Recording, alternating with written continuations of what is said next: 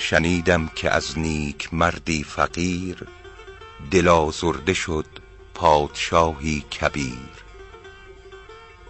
مگر بر زبانش حقی رفته بود ز کشی بر وی آشفته بود؟ به زندان فرستادش از بارگاه که زور آزمای است بازوی جاه. ز یاران کسی گفتش اندر نهفت مصالح نبود این سخن گفت گفت رسانیدن امر حق طاعت است ز زندان نترسم که یک ساعت است. همان دم که در خفیه این راز رفت حکایت به گوش ملک باز رفت. بخندید کو زن بیهوده برد نداند که خواهد در این حبس مرد.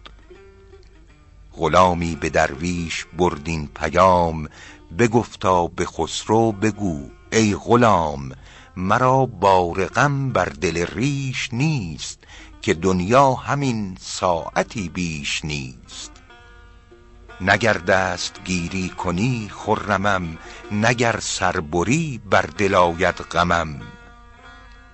تو گر کامرانی به فرمان و گنج مرا گر عیال است و حرمان و رنج به دروازه مرگ چون در شویم به یک هفته با هم برابر شویم.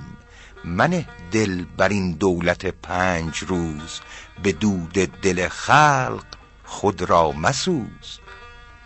نه پیش است و بیش است و اندوختند به بیداد کردن جهان سوختند. چنان زی که ذکرت به تحسین کنند چو مردی نه بر گور نفرین کنند. نباید به رسم بدا این نهاد که گویند لعنت بر آن نهاد. وگر بر سر خداوند زور نه زیرش کند عاقبت خاک گور. بفرمود دلتنگ روی از جفا که بیرون کنندش زبان از قفا. چنین گفت مرد حقایق شناس از این هم که گفتی ندارم حراس.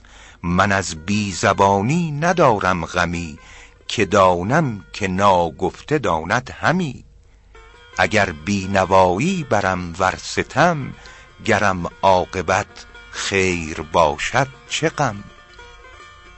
عروسی بود نوبت ماتمت گرت نیک روزی بود خاتمت.